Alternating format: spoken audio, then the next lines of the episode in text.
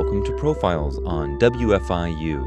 I'm Josh Brewer. Each week on Profiles, we bring you conversations with members of our community, as well as visiting artists, scholars, and writers to hear the stories behind their work. Viral videos, trending Twitter photos, and all sorts of other internet clickbait have become a daily part of our lives. And one of the most popular genres of viral content is cat videos.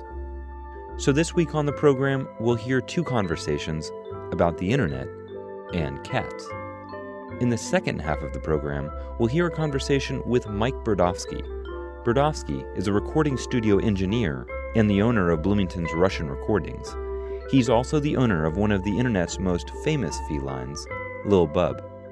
WFIU's John Bailey spoke with Bridavsky about his recording career and how his cat, Lil Bub, changed his life. But first, we'll hear a conversation with IU professor and media researcher Jessica Gall Myrick. Myrick recently published an article exploring how viral content, specifically cat videos, affect our mood and productivity. Gina Asher spoke with Myrick earlier this year. Our guest today is researcher Jessica Gall Myrick who is on the faculty at the Indiana University Media School. She studies media psychology, or the psychology of how we interpret and respond to media. Welcome, Professor Myrick. Thank you. One of your more recent studies made a lot of people feel much better about one of those internet based guilty pleasures that is, watching videos of pets doing sweet and silly things. Specifically, you studied the psychology and the effects of cat videos, which are more popular than funny dog or even cute kid videos. What did you find out about those of us who can't get enough of Grumpy Cat and Little Bub? well, there are a lot of you. Uh, there are more than 2 million cat videos online, and they've been viewed more than 26 billion times. So it's a really prominent genre, and that's part of the reason I was attracted to study it. But what I did was a survey, an online survey, and uh, I was fortunate to have Lil Bub's owner uh, share the link to my survey. So that helped me get a lot of participants. And I asked people about their background, uh, their personality traits, etc. And then I asked them to report some uh, figures back to me about their most recent time viewing a cat video online. And what I found was that this experience makes people in general happier. It makes them more content. People reported feeling even more energized after watching a cat video than they did before. Uh, I found that some people do, in fact, watch cat videos to procrastinate. Not a surprising finding. But what I was really interested in was the fact that previous research has shown that procrastination, using media as a way to procrastinate, is tied to feelings of guilt. You binge on Netflix instead of doing your homework, and then you feel guilty about it. But because cat videos seem to make people happy, I wanted to see if that happiness could sort of counteract the guilt. And that's pretty much what I found. For people who are specifically watching cat videos as a form of procrastination, if they really got a lot of joy from the cat video, that can override their guilt to the point where they still report the media experience as an enjoyable, a worthwhile one.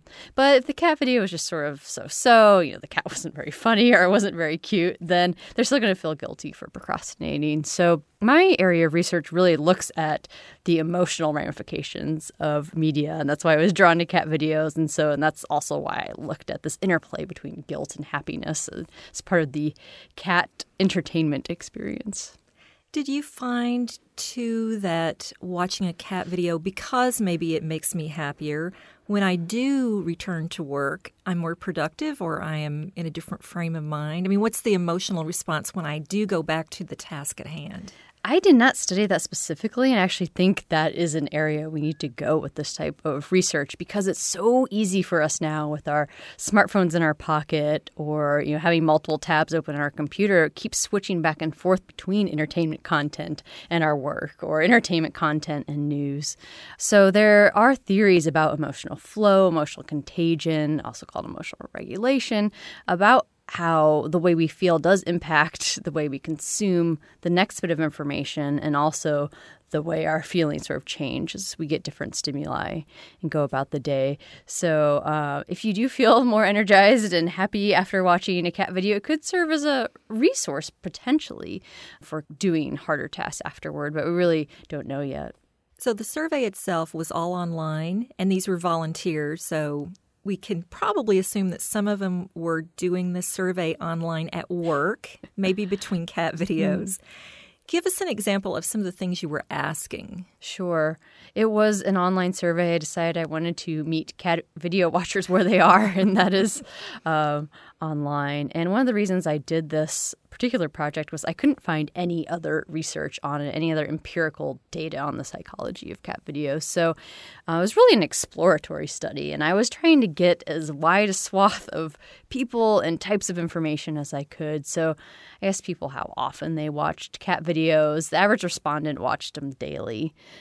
Uh, I suppose you're not going to respond to the survey if you're not already a fan right. of videos. This is definitely, yeah, I was looking for people who liked cat videos. A purposive sample is what we call it. Um, not necessarily generalizable to every single internet user, but I had nearly 7,000 participants. So, and they were from all over. Yeah, they're from all over the U.S. And uh, so I asked people how often they watched them. I asked if they posted their own cat videos. I asked if they also watched dog or other animal related videos. Um, I asked if they actually owned a cat. Uh, the average respondent in my survey owned 2.4 cats. so we see a correlation between real life and media life. And that's that's not too surprising, but I think it's interesting. I asked about some of their personality traits, and one thing I found was that um, people who watch more cat videos are more likely to be shy, which is kind of interesting because that's sort of a trait you might associate with, with again in real life or the cat itself. the cat itself, yeah, it's not super social. I've read stories about why do people like cat videos, just anecdotal ones in the news. And one person said that the internet is like the dog park for cats. so you can show other people your cat online. You can't really do that right. in real life without right. probably getting clawed or both you and the cat being miserable. So it's actually a way to sort of show off your cat, um, show that you're a cat person. There's, I think there's so, definitely a social identity aspect of this that you're an animal person, that you like pets, etc. So yeah, there was that link between shyness, between owning an actual cat and watching more cat videos. I also found that people who just in general spent more time online were more likely to watch more cat videos. And that makes sense too if you think about those numbers I uh, refer to. There are so many cat videos out there, and they just keep growing with the ease of recording video and even you know, taking photos and making animated GIFs. If you're spending a lot of time online, you're sort of bound to run into one. And I asked people, were you purposely seeking out a cat video? Think back to the last time you watched one. And 75% of the people in my survey said no. Wow. I didn't go online just to look at a cat video, it just popped up, uh, basically. So they're part of our media diet. Even if you don't like cats, you're going to run into cat videos. Are they mostly showing up? Uh, did people report on social media or perhaps they were on YouTube for something else and that was one of the options. I mean, was that right. the milieu of of turning these up if you weren't going out to look for them? Yeah, I, I, asked people where they were encountering these, and social media was definitely the most popular response um, Facebook and YouTube. But also, there are websites dedicated to cute cat images and videos. I Can Has Cheezburger. Yes. It's a very popular one cuteoverload.com is another popular one. There are threads on Reddit for cat videos. That's also, you know, social media. What really surprised you about the results that you netted from this? I think one of the most surprising things was that people weren't actively looking for them, although they sort of encountered it. But another thing that I thought was really interesting was when I asked people to recall their most recent time viewing a cat video, 75% said that they interacted with that content by liking it or favoring it depending on the platform they were on.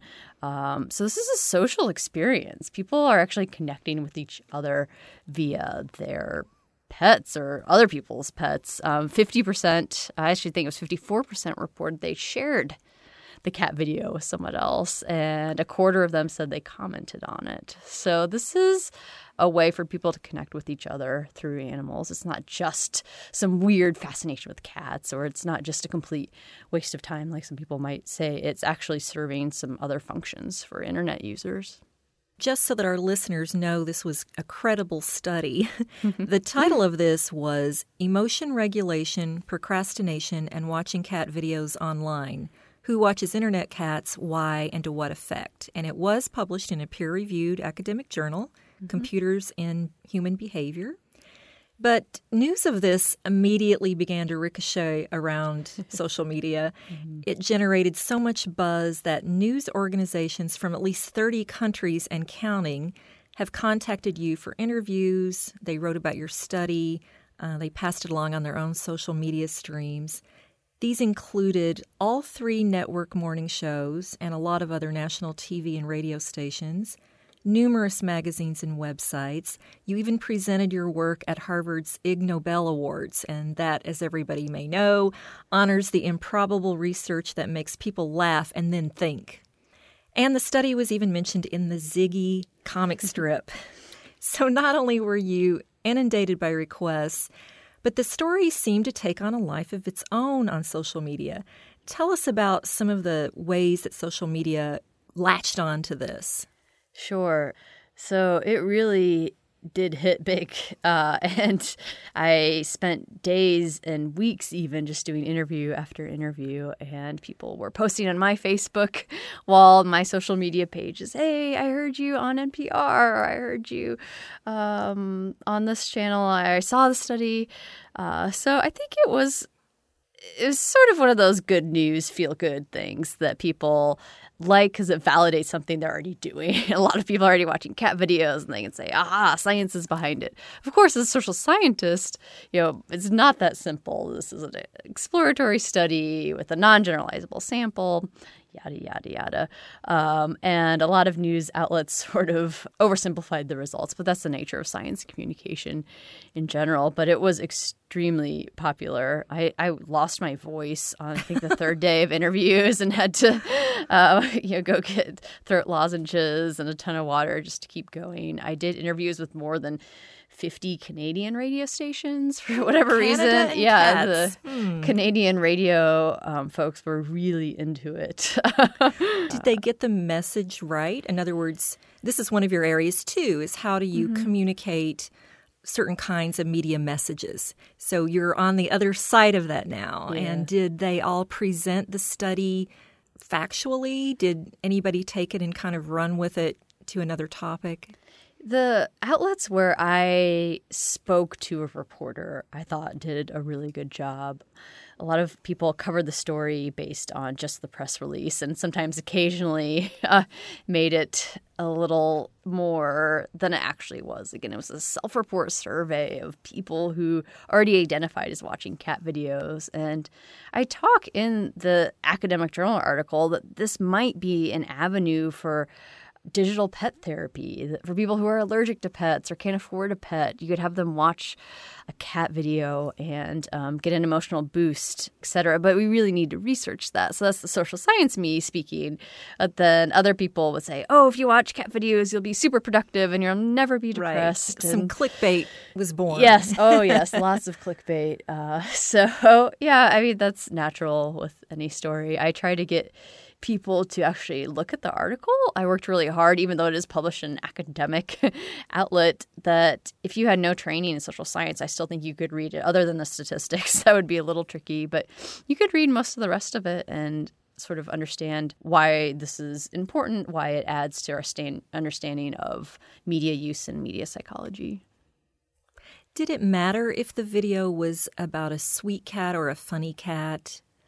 That's that's a good question. I didn't ask that. Or possibly a grumpy cat. yeah, it could be a grumpy cat, but that turns into a funny cat, uh, pretty much. And that's another area I think this research can go. Is there's work in positive psychology that does tease apart the differences between joy, happiness, and maybe more introspectful positive emotions like feeling tender or touched or moved because you witness acts of moral beauty. And you know, a lot of these cat videos fall into the cute or funny, but they're actually videos of like cats helping a mom uh, with a baby's diaper, or um, dogs helping their owners, or helping other pets, or when they you know, a cat adopts a little chicken whose mom is gone, right? So there are lots of examples actually of animals acting in these magnanimous ways uh, that we see on these videos, and that might make you feel different than the sort of ha ha ha type video. So I think if we look at that, we might find differences as well. So even the research about viral cat videos mm-hmm. goes viral. it's uh, very meta. yes, it yeah. is. Some of the results were on Twitter. I think UberFacts mm-hmm. went to the site's 11.1 million followers, who then retweeted it nearly a thousand times and favorited that tweet more than 1,400 times. Um, George Takei from Star Trek, who's a social media star in his own right, mm-hmm. linked the article, I think, to his one and a half million followers. So your email, phone, and social media accounts must have been totally full. Um, did you ever stop to be concerned that this had taken off in a way that you A hadn't planned and B maybe didn't like so much? Sure, there's always a little bit of that. But I think what the overarching thing was I couldn't control it at that point. So I tried not to worry too much. But just when I did have the microphone or I did have a reporter on the phone to explain why this was important is because it's such a big part of our media diet. We probably watch, spend more time watching cat videos than we do talking to our great Aunt Thelma, right? You know, our grandparents are all sorts of people. So it's something we do a lot and we have no idea how it affects us or how it interacts with the other type of media we're consuming. So, by some estimates, people in internet connected areas spend more than 10 hours a day with media. That's a lot, and it's changing us in ways we don't even know yet. So I thought it was really important to investigate one of the most popular subgenres of YouTube and of other social media outlets, of course, and how it impacts us. So if I could get someone, uh, you know, on the phone and talk more about my broader field of media effects and um, how emotions impact our well-being and our health, then I felt like I had done my job as a researcher to kind of go out there and talk about social science and the way it works. So that that's been a great opportunity, really, to talk about this area of the world and you hear a lot about you know chemistry research and we're going to cure cancer. And so people know about that type of the sciences but they don't know as much about social science. So you know i just tried to take that angle of i'll explain it as best i can and uh, if people don't get it right i'll just keep on explaining it to the next person and hopefully that is the um, news article or tweet that people share instead. All media have been studied in this way really when you think about it. I mean tv especially even still today, but certainly in the beginnings, people were fearful that Americans were just sitting there in front of this passive experience and watching some funny videos. uh, so it's just another another medium we can use to explore. Of course, this one is in front of us even at work all day, and the ten hours we spend on some form of media mm-hmm. that certainly plays into that. But we should probably add that your other research topics also examine how people react to media messages, such as how we respond to information about tanning, which is an interesting area. Mm-hmm. And you've also looked at the effects of public service announcements and how they affect sharks and the perception of shark danger. Uh, tell us a little bit more about these and how you gleaned information that maybe you took to the cat video study. Yeah, sure. So, my overarching research agenda looks at our emotional responses to media and how that impacts our subsequent thoughts and behaviors. So, with the Shark Week study, I teamed up uh, with a collaborator of mine, Susanna Evans, who's also on the faculty here at Indiana and she had worked for an ocean conservation group that made these public service announcements trying to convince people that sharks are a vital part of the ecosystem. Um, many shark species are endangered, and if they were to become extinct, it would have huge negative ramifications for both the oceans and people. well, a lot of us depend on the oceans uh, more than we realize. And they would place these public service announcements in the middle of Shark Week, which, if people don't know, that's a, a, week long Discovery Channel event that is all sharks all the time. And a lot of the Shark Week programming is very violent. It's recreations of shark attacks where they're ripping people's limbs off and there's blood in the water and dark music. You know, it's sort of the um, after effect of Jaws popularity. and it's a genre we call infotainment. There are some parts of Shark Week that are with scientists going down and just looking at sharks, but a lot of it is dramatized and focusing on the sharks biting humans when in reality, that very rarely happens. Way more people are, are killed by mosquito carrying viruses, by all sorts of other animals besides sharks. So she was telling me about these PSAs, and as someone who studies emotional reactions to media, I thought, well, you know, when I watch Shark Week, which I do, uh, I enjoy it. Uh, it's scary, and I was thinking about, well, if you're watching this recreation of a bloody shark attack and you're scared. At really a primal level um, a way that you can't consciously stop. And then you see this psa that says oh actually sharks are endangered. We should save sharks. Um, does that primal fear sort of override um, the overarching message of the psa or does that psa actually make you stop and say whoa who, whom do you believe, the TV show or the PSA? Right, and it's more than who your your brain believes; more who your gut and your heart sort of stick with afterward. As we find a lot of times in media research that your emotions are a better predictor than your cognitions or your thoughts of what you're actually going to do after the media exposure. So what we did was we edited different parts of Shark Week and we had people watch either a really violent clip where there was all this blood and dramatic music or a moderate clip where um, literally the shark just kind of nibbled on someone, but no death, not really a lot of blood. Uh, and then we had a non-violent clip, or what we called sharks being sharks, and they're just swimming around eating fish, no humans and people were randomly assigned to watch one of these three clips. And then afterwards they were randomly assigned to either watch a commercial we just happened to choose a wendy's burger commercial um, or this psa about saving the sharks. And what we found was the people who had watched the high violence shark week clip were the most scared which makes sense. Um, and then that fear being scared after watching those clips really sort of dampened the effectiveness of the PSA. It was actually a lot of what we predicted. It did get people to think about it more. It moved attitudes a little bit. But when we asked about actual intentions, would you sign up for this group's email list serve, this conservation group's email list serve, or would you donate, or would you, um, you know, look for ways to support ocean conservation, the most scared people were less likely to say they would take action. That is, again, sort of this primal part of our brain. Like, why do we need to save these things if they're killing us? So it goes back to this larger idea of our media diet and that we don't watch just one clip in isolation anymore. If you're watching traditional TV, there's going to be commercials in there that are embedded in a bigger emotional context. So a commercial embedded in Shark Week is going to be embedded in the sphere context, or a commercial embedded in The Bachelor is going to have, you know, this romance love context. And if you want to understand how that commercial or PSA is going to impact people, then you need to take into account their surrounding emotional state. What else is going on in that 10 hours? Yeah. Yeah, totally. And that, as you know, I talked about with the cat videos, is I wanted to see, okay, this is one part of our media diet. What is its emotional context? So then we can do subsequent studies that sort of uh, relate to how watching different types of emotional content before or afterward would impact us. Uh, so that was the Shark Week study. And then a lot of my research does look at health communication. And so I've done some work on indoor tanning and why do people use tanning beds. And most cancer rates in the United States are actually going down. But skin cancer is one of the few that's going up. And it's highly, highly, highly correlated with indoor tanning.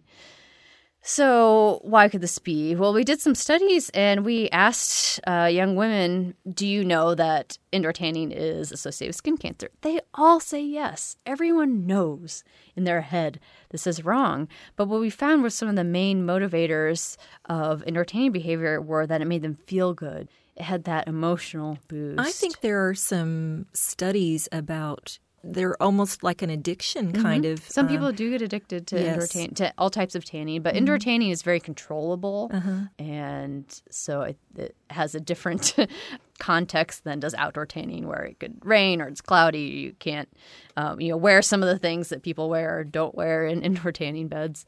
So there was an emotional connection there, and it really has made a lot of researchers realize that you can't just keep this messaging tactic of telling people X, Y, or Z will cause cancer. That's not enough. You have to figure out how to, if the behavior that's cancer related is pleasurable, how do you find a substitute pleasure? Maybe you could do a yoga intervention or some sort of other social thing where people get that boost that makes them feel better more than just telling people no no no no no. Oh we tried that for decades really in public health communication to be very paternalistic and tell people this is bad you must stop. Smoking. does yeah it really it doesn't often work and the people it's worked for it's already worked for. So you sort of reach this plateau effect and uh, i think from a strategic messaging consideration we need to use emotional messages that counteract the emotional or keep in mind the emotional um, gratifications people get out of these potentially dangerous behaviors um, so you know, recently um, Neil deGrasse Tyson, the astrophysicist, tweeted that physics is easy. I can run these calculations, but um, sociology or social sciences are hard. Humans are hard to predict uh, what they're going to do. and that was retweeted how many times? a lot, Yeah. a lot. But actually, I keep that in mind a lot too, and I think it it helps explain to me why I'm so interested in emotions. We don't know as much about them. Psychology research in general has been largely cognitive for most of the 1900s. Um, it was only at the end of that time, and now in the 2000s, people started to realize emotions are important, and the interplay between your emotions and your thoughts are really what shape how we act and what we do. So, yeah, I guess to finally circle back to your question, those other studies informed the cat video research by thinking about how different types of media make us feel, but also that our emotions are such strong drivers of our behavior. So it sort of made sense to me with the cat videos that people are drawn to them because we know that this particular genre, cat videos, is probably going to give us a positive emotional boost. You know, you're not going to click on a cat video and the cat's going to be spewing hate speech, right? Like it's it's not going to take a contrary political stand, probably. Um, if it does, it's probably not going to be as popular as the cute, funny cat video. So it's a genre that's emotionally safe, so to say. We know what our brains, even before we consciously recognize it and know that if I click on this, it's probably going to be something that makes me feel good. So I think that's a large part of what drives the virality and the popularity of this type of media. So then we can take the results of that and try to think of a way to create a PSA that makes us feel good so we don't go to the tanning booth. Yeah, exactly. and I do, I have to say that there's um, a national campaign called the Truth Campaign, and it's really active in getting youth to not smoke and to also be vocal against the tobacco industry. And they've actually really embraced cat videos recently. uh, they have a campaign called Catmageddon, and they use statistics that cat owners uh, who smoke their cats are twice as likely to die from cancer. Uh, and the same, they have the same stats. They have a dog focused one, but Cat Catmageddon has been their hashtag, um, and it's been really popular. Uh, it's it's growing, and they they've gotten a lot of feedback and people joining the Truth campaign based on the Cat Catmageddon advertising. So we are seeing cats used for social good, cat videos, particular used for social good. What can we see in the future? What do you think um, perhaps your your next strategy or your next study might be, and how will that affect maybe not exactly our um, media consumption because that 10 hours I'll bet is probably pretty firm, but it might affect how we start to interpret the information we see in those 10 hours. Sure. So, uh, this initial study I did on cat videos was a survey, and most of what I do is actually experimental, where, like the Shark Week study, I take different clips and purposely match them with other clips to try to figure out what are these combinations of media factors that influence our emotional states. So I'd like to do some experiments to specifically test out, you know, does a cat video that makes you uh, laugh hysterically affect you differently than a cat video that makes you go, oh, and feel moved or touched? And then I'm really, really interested in how it impacts what we watch next. So I've started initial stages of data collection on a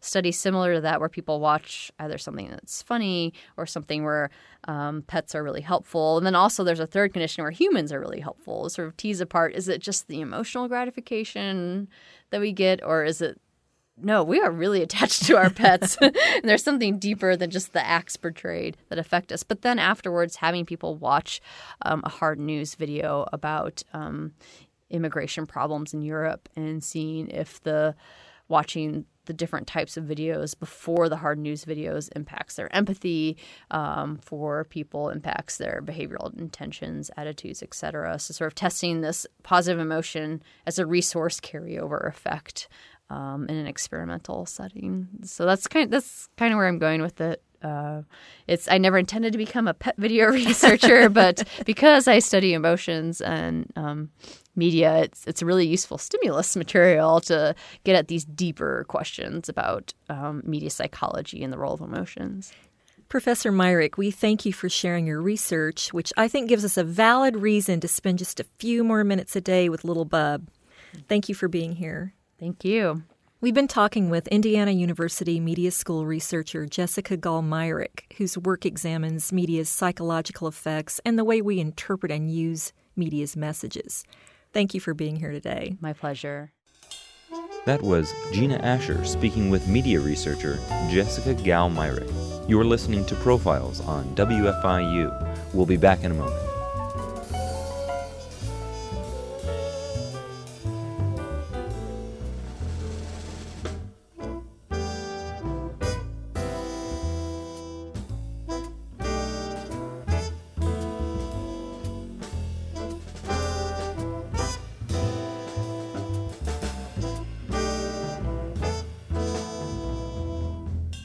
This week on Profiles, we're listening to conversations about the internet and cats. Next, we'll hear a conversation with Mike Bridavsky. Bridavsky is a recording engineer and owner of Bloomington's Russian Recordings. He's also the owner of internet cat sensation, Lil Bub. WFIU's John Bailey spoke with Bridavsky in the WFIU studios.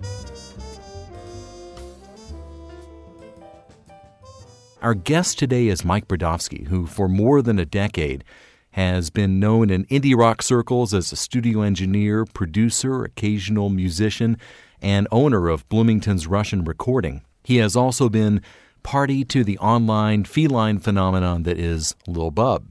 Mike Bridavsky, thank you for being here today. Thanks for having me. I want to get into the music for a while, if we can talk about that. Sure. And let's start. Let's start at the beginning early impressions of music. What's the first music that you remember striking you? Well, um, a little background. I was born to a Russian immigrant family, but conceived in Russia, so um, came over in my mom's belly. And they're also older, my parents. So, to give you a frame of reference, I'm 36 now, and my dad is 83. So, there's a cultural and generational uh, separation there. And so the music I grew up listening to in my house was mostly some jazz and classical. And um, for that reason, I was actually everything like sort of pop culture or American culture, I was sort of seemed very foreign to me. And I was also nervous about it, bringing it into the house. I'm talking when I was like a kid. And so I really wanted to get into like, you know, rock and popular music, and I was super uh, nervous to bring home my first like cassette tape and, and CDs, and I remember hiding them. And uh, I'm actually very proud of this fact. My first two CDs were Genesis, "We Can't Dance." Their '90s album, which is um, I don't think I've listened to since that first week I had it, and then um, Classic Queen, which is a good good record. At what point did you discover you wanted to be a musician?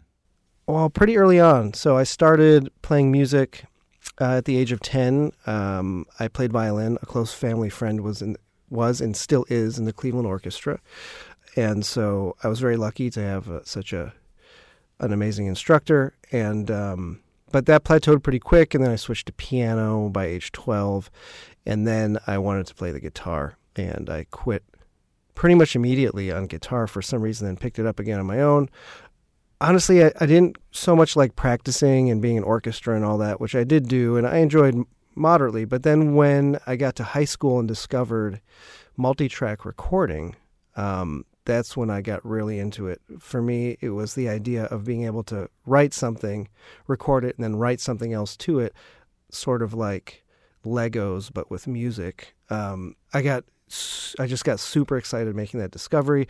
I got a four track uh, when I was about 14, and that's pretty much all I did in high school. And then I was like, man, I, I know I can't probably, I'm not good enough to make it as a musician, you know, to make a living, but I can meet halfway between science and music and I can record it. And so that's how I wound up at IU is I looked into programs and my violin teacher's son went to IU. He graduated. I think he was the first first person to graduate with a degree in jazz violin from IU. This was probably in the 90s. And he said they have a great recording program and so that's how I wound up here. How did that experience shape you in recording arts on the IU campus? Well, it was an interesting time. Um, when I got into the program, David Pickett was the director, and uh, this this British guy, and he, without any notice, left after our first semester, and so the program was sort of in a disarray. Uh, Wayne Jackson, who was there at the time, and if you've been here for a while, you probably know Wayne. He uh, basically had to do it all himself, and he hired Professor Michael Stucker, who's uh, um, still there. And it was like a crazy time because they didn't know what was going on. And some would say that it wasn't a was not a great time to be in the program just because you know they were scrambling to get everything done and you know but for me it was like the best time to be in the program because for that reason you had access to all the stuff and there wasn't really anyone to tell you you can or can't do stuff so i would just I've, I've been obsessed with recording since I was 14. So this was an opportunity to use all these awesome mics. And I, I was a production assistant, so I had keys. And the reason I did that is so I could get in, I could, uh, you know, sneak some friends in there, set up some drums, and record with all these nice mics and all this nice equipment and get away with it. You know, the only people there were like the janitors at the Mac. So I did that for four years, and it was an amazing experience. Yeah. Steve Albini is a very distinctive producer, significant personality. He owns a legendary studio in Chicago called Electrical Audio, has for the last 20 years, and that's yielded a number of classic recordings by indie artists. He himself has worked with the Pixies and Nirvana and you know, name the rest, many, many luminaries. And you spent some time at his studio. Um, would you just describe what you recall of, of that facility, first of all? Yeah. Um, Electrical Audio is uh, an amazing recording studio. Uh, and I was fortunate enough to have interned there uh, under Steve. Um, and the way I got that internship is actually through Konrad Strauss, who is the director of the audio program now. And I met Konrad on my way out. He, I never even took a class from him, but I was a production assistant when he finally got hired on. And we actually hit it off really well. And he was like, I think you'd be perfect. I'm going to try and get you an internship here with Steve because they've they'd worked together in the past. Uh, I didn't realize how what an amazing opportunity it was till I till I really got there. And so uh, the studio is very inspirational to me. It's what inspired me to open my own studio, Russian Recording. And um, also, sort of what I took away from it the most was the DIY aspect of it. Uh, the whole studio was um, built by Steve and his friends, and um, he really showed me that you can you can do anything. There, there's nothing you can't do as long as you do your research, you're smart about it, and you plan carefully. And uh, that place is it's a marvel. It's amazing. And so um, that was what what I really took away from there is that you know after I'm done with this internship, I can go home and uh, build my own place. Steve Albini has um, been said to dislike the term record producer. He he doesn't like credits on the sleeves or in, in liners, and when they're there, he prefers to be called recording engineer. Yeah. Engineer versus producer. How important is that distinction to you?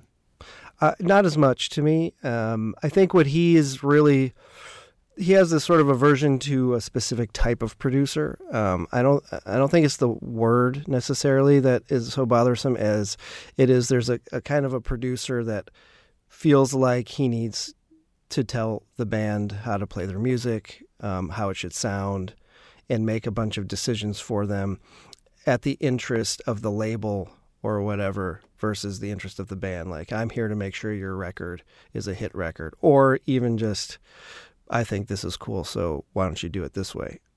And I think, and he, you know, Steve's been around since for a long, making records for a long time. You know, roles change, and so I think a producer, a, what a good producer does, is ensures that the band makes the record they want to make, and that can be anything from making sure they get there on time to uh, you know figuring out what gets the best performance out of them. Do um, they need a beer or do they need coffee? You know, things like that. All the way to you know making suggestions and saying, "Hey, that bass part sounds funny," or maybe this bass part would sound cool through this. So the line between engineer and producer, especially anymore, is very blurred. So they're just words. But I think a very good engineer is someone who knows when to be a producer, and a good producer is someone who knows when to let the band do what they do best. In 2003, not long at all out of college, you opened a recording studio in Bloomington. You're in your early 20s, you start Russian recording. What surprised you about the experience of going into this business for yourself? Well, that's a good question. I didn't go into it as a business.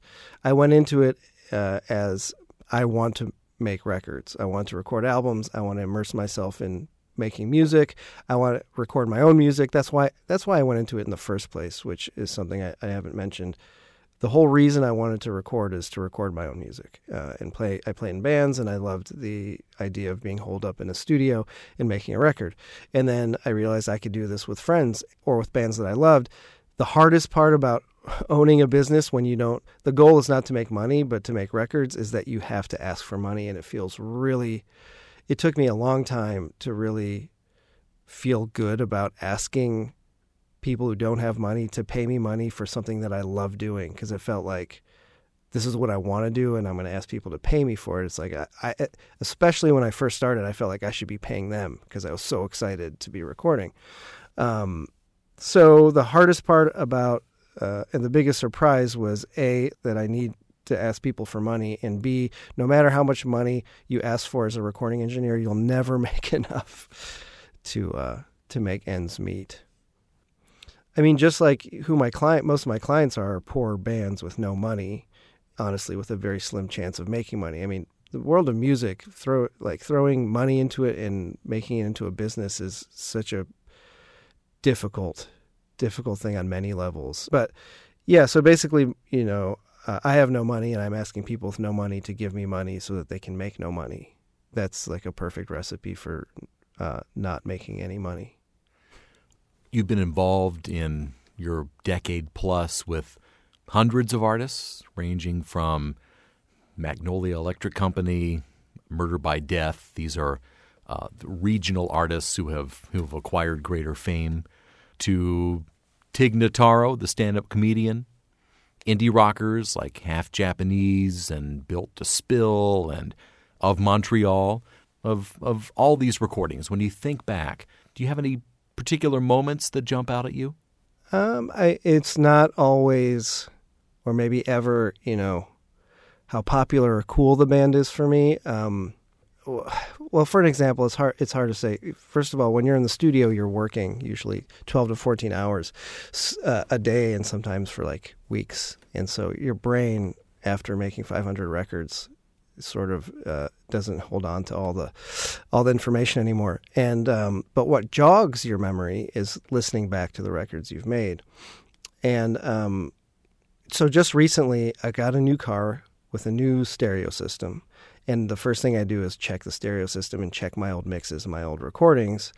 And I haven't done that in a long time because I haven't bought a new car in a long time.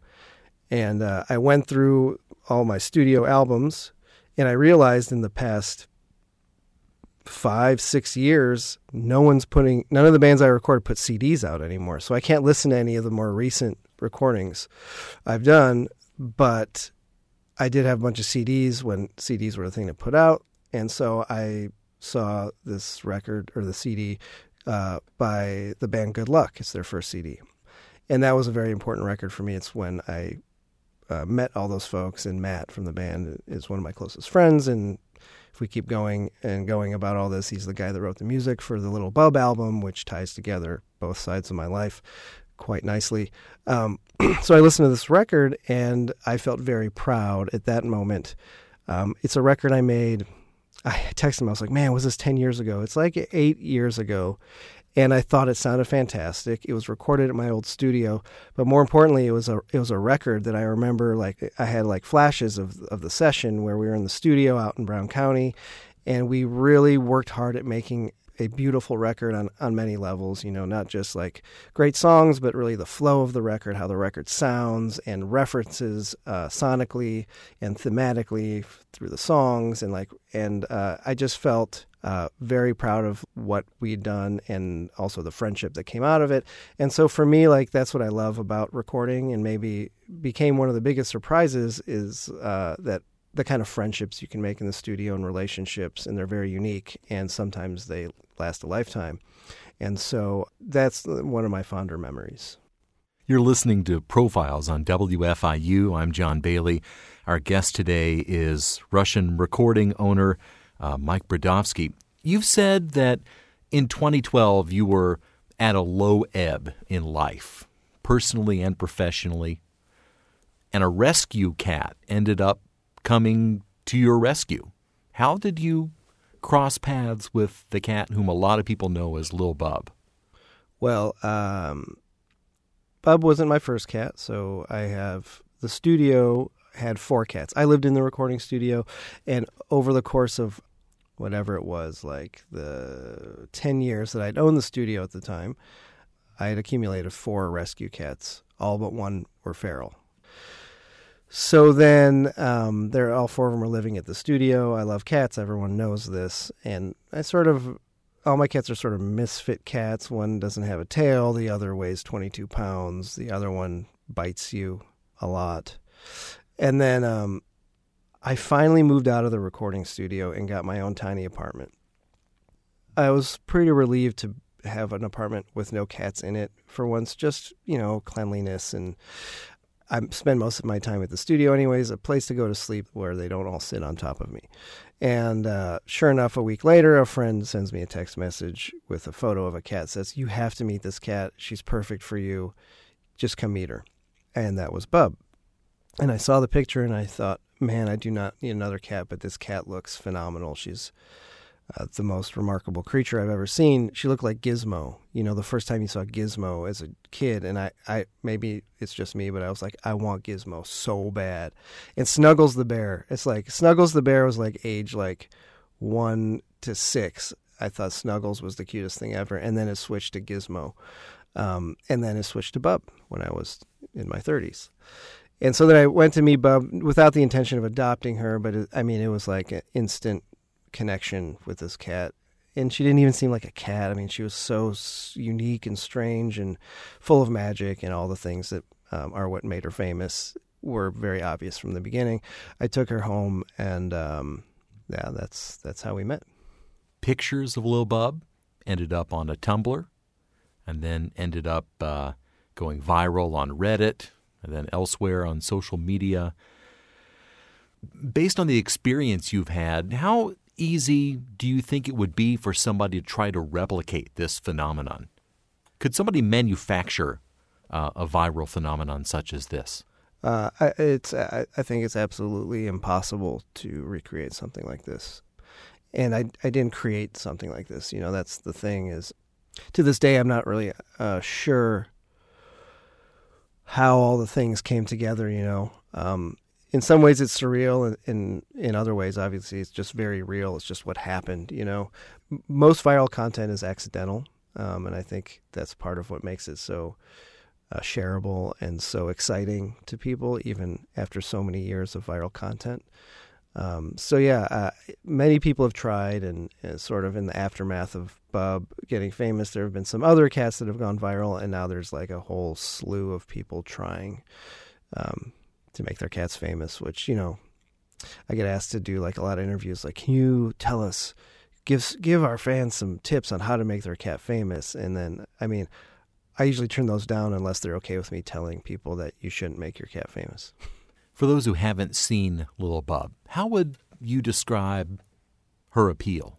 Um, well, she, if you can picture a small creature resembling, loosely resembling a cat, um, but uh, putting forth such powerful energy, such powerful positive energy that it moves you. Uh, oftentimes, it moves people to tears. Um, I think that's a, the, probably the best description for the radio because you can't see her, and I think that a lot of people truly feel that way, despite the fact that her appearance is absolutely one of a kind um, and uh, certainly very unique. I do think that there's something more to her beyond that, and which sort of explains the unexplainable, which is why so many people are so thoroughly enamored with her beyond the idea of her just being a famous cat or being unique looking.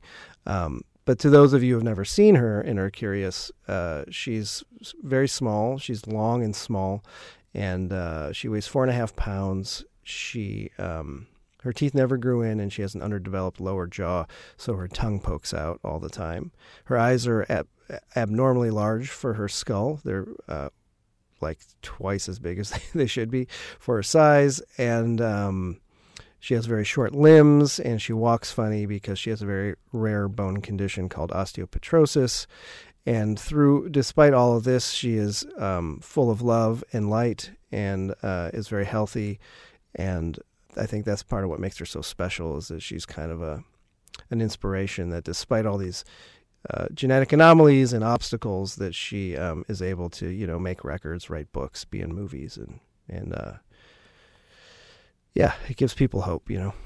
There has been merchandise, there's been plush, there's been an album with your music and Bub's vocals. Uh, there's been a book, an online talk show, a special on Animal Planet with Amy Sedaris and Andrew W.K. You've had a number of creative and marketing opportunities dropped in your lap. When one shows up, what compels you to say no? Well, I have, um, you know, it always sounds funny for it to sound like a marketing opportunity. It, it goes the same with like when I was talking about the recording studio. Like the reason I started the studio was never to make money; it was to make records. And the same thing with Bub is uh, when she got famous, I didn't see it as an opportunity to make money, but I, I saw it as an opportunity to, to do fun, creative projects that, like you said, sort of started falling into my lap.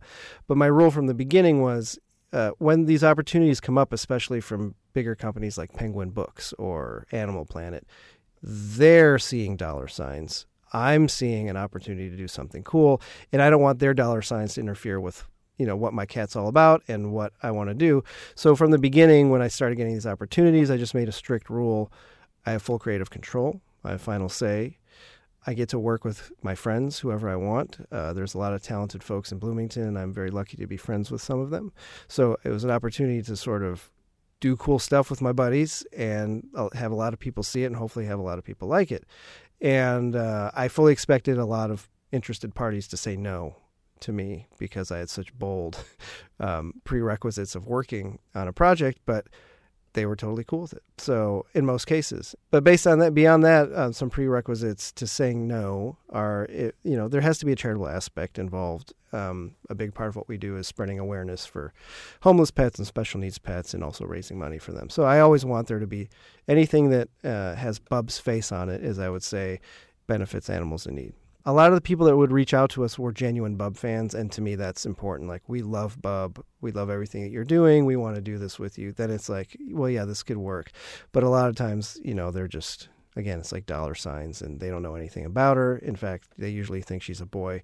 And for me, that's the biggest red flag. Like, we love him.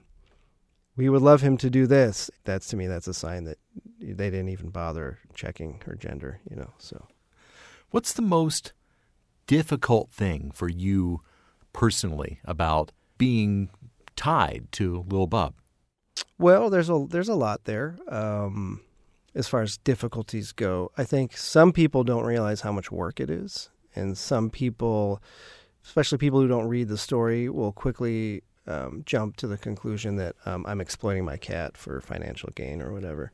And um, I'm guilty of the same thing, I'm sure, in other situations. And this is a human like response of like attacking someone for something without doing doing the research, you know. And anything that gets popular on the internet, especially, is gonna, you know, you're gonna have your haters, as they say.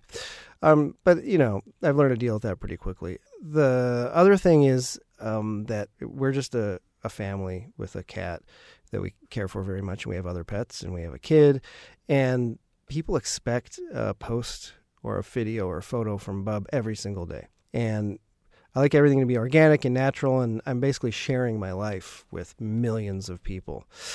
And that, again, I've gotten used to it a bit, and my wife has too after she uh, found herself in this world as well. But that's definitely a difficult part, you know, is um, people know about your stuff and people make judgments about your life. And, you know, when we introduced our son Roscoe and we were baffled by like the horrible things people will say about babies and cats and all this stuff. And uh, so you know, there's there's a lot to it, and and people, some people think that they're better pet owners than you, and all that kind of stuff. So those kind of things are always hard to deal with. Um, you know, we get, I get thousands of messages every day, most of them good, and some of them are, you know are difficult.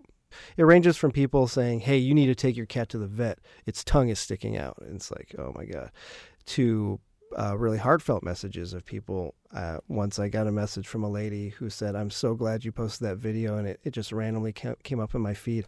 I actually had a bottle of pills next to me, and I was about to kill myself. And you would not believe how many messages I get like that, where people message me and say that Bub has literally saved their life. And I'm not talking like five to 10 or 10 to 50. I mean, over the past four years, I've received hundreds of messages like this. So there's a lot to it. There's a lot of emotional stuff that goes into it. It's a lot of work. So uh, the bub thing takes up eh, about 80 to 90 hours a week of my time. Um, and I'm also got a family and I've got the studio. So it's there's a lot there. In the last four years, how has Lil Bub changed you?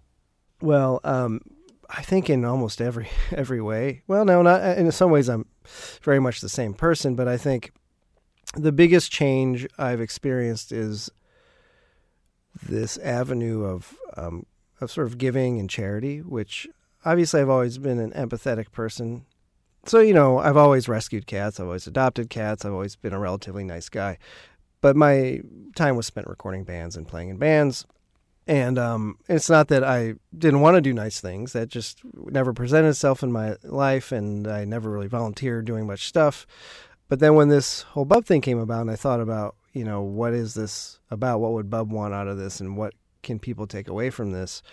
I realized that the animal charity thing and the welfare thing was very important to me because I looked around and said, "Hey, all my cats are rescues." And then all the comments we were getting, I realized how many people don't know why it's important to adopt, why it's important to spay and neuter your pet, what goes into taking care of a special needs pet. Like these things to me are common sense, and to others, it's they just really don't know. And I saw this as an opportunity to to spread awareness about it and you know one thing led to another and Bub got real famous and then we were able to start a real fund for special needs pets and then I found myself like doing all this animal advocacy work and earlier this year, I was asked to go to Toronto to speak at the National Canadian Humane Association as a keynote speaker. And that's when I was like, man, this is. I never thought I'd be a keynote speaker of anything, let alone at a animal rights annual an, animal rights conference. And so, yeah, that's that's probably like the biggest thing I've learned from all this. But I've learned, man, I've learned so much from social media to, like you say, marketing and to um, negotiating contracts and to traveling with a pet and photography. I take all the photos, um, producing videos, making calendars. It's like th- there's so much to it. And when I sort of tell someone about it and I realize how much I've learned, it kind of blows my mind. Yeah. I've been speaking today with Mike Bridavsky. Thank you very much for being with us today. Thanks for having me. This is John Bailey for Profiles.